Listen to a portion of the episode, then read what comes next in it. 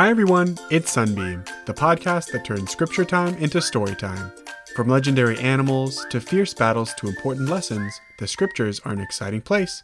So let's dive in. We're Megan and Gabe, and this week we are talking about a letter. Hmm, like a thank you letter after someone gives you something or helps you? Nope, this wasn't a thank you note. Well, was it an invitation to ask someone to join you for an event? Sort of, but it wasn't an event, it was a way of life.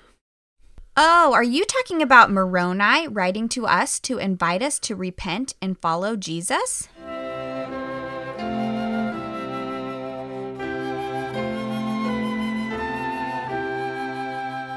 Yes, that's exactly it.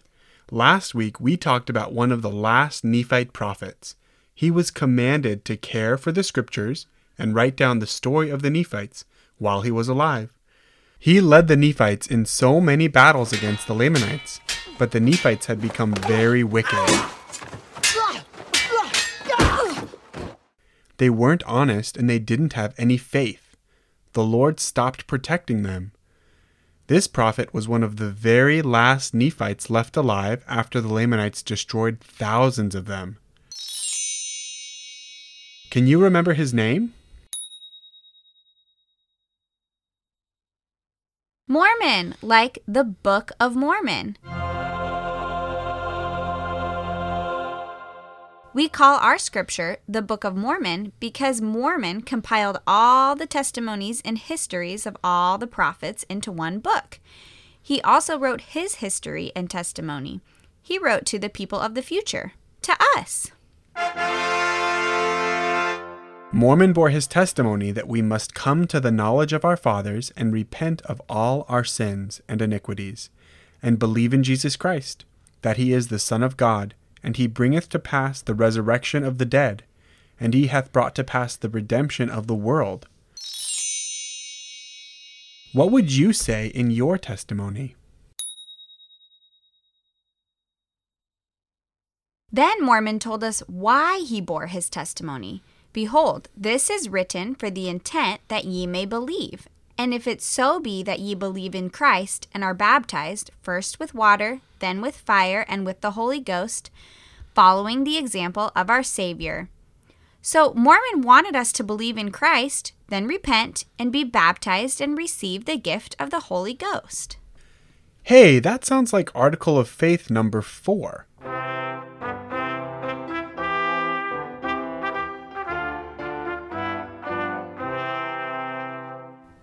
We believe the first four principles and ordinances of the gospel are first, faith in the Lord Jesus Christ, Second, repentance.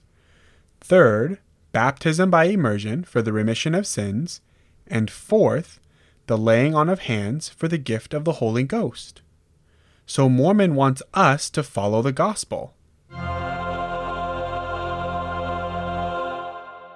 And this was so important to him that he engraved his message on plates, even though there was lots of fighting going on around him.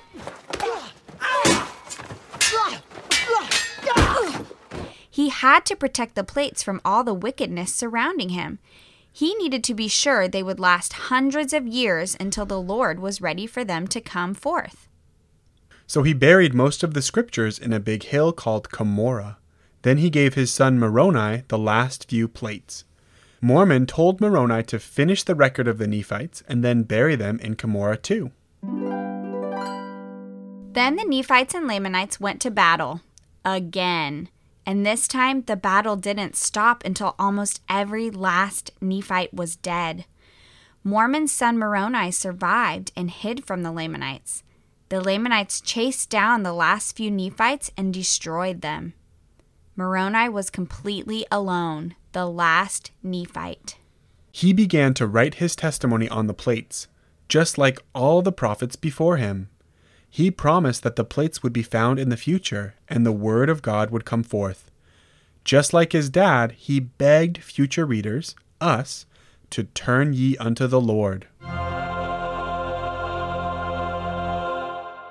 His words sound like they are written just for us. Because guess what? Moroni said, Jesus Christ hath shown you unto me, and I know your doing. Moroni knew our day and the things we would face. He knew the troubles and struggles we would have. So he gave us a testimony that was specifically meant to help us today. How do you feel knowing that God had prophets write scriptures just to help you? It makes me feel really loved. It makes me feel important. Moroni wanted to remind us that Jesus loves us, and often how he shows his love is through miracles.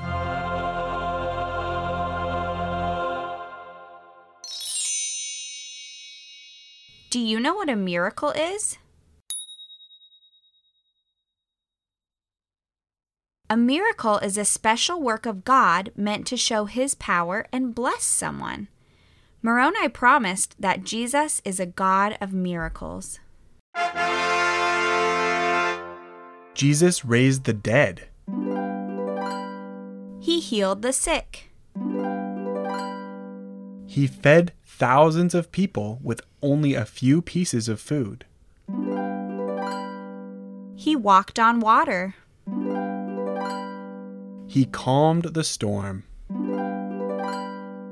But the greatest miracle was the atonement.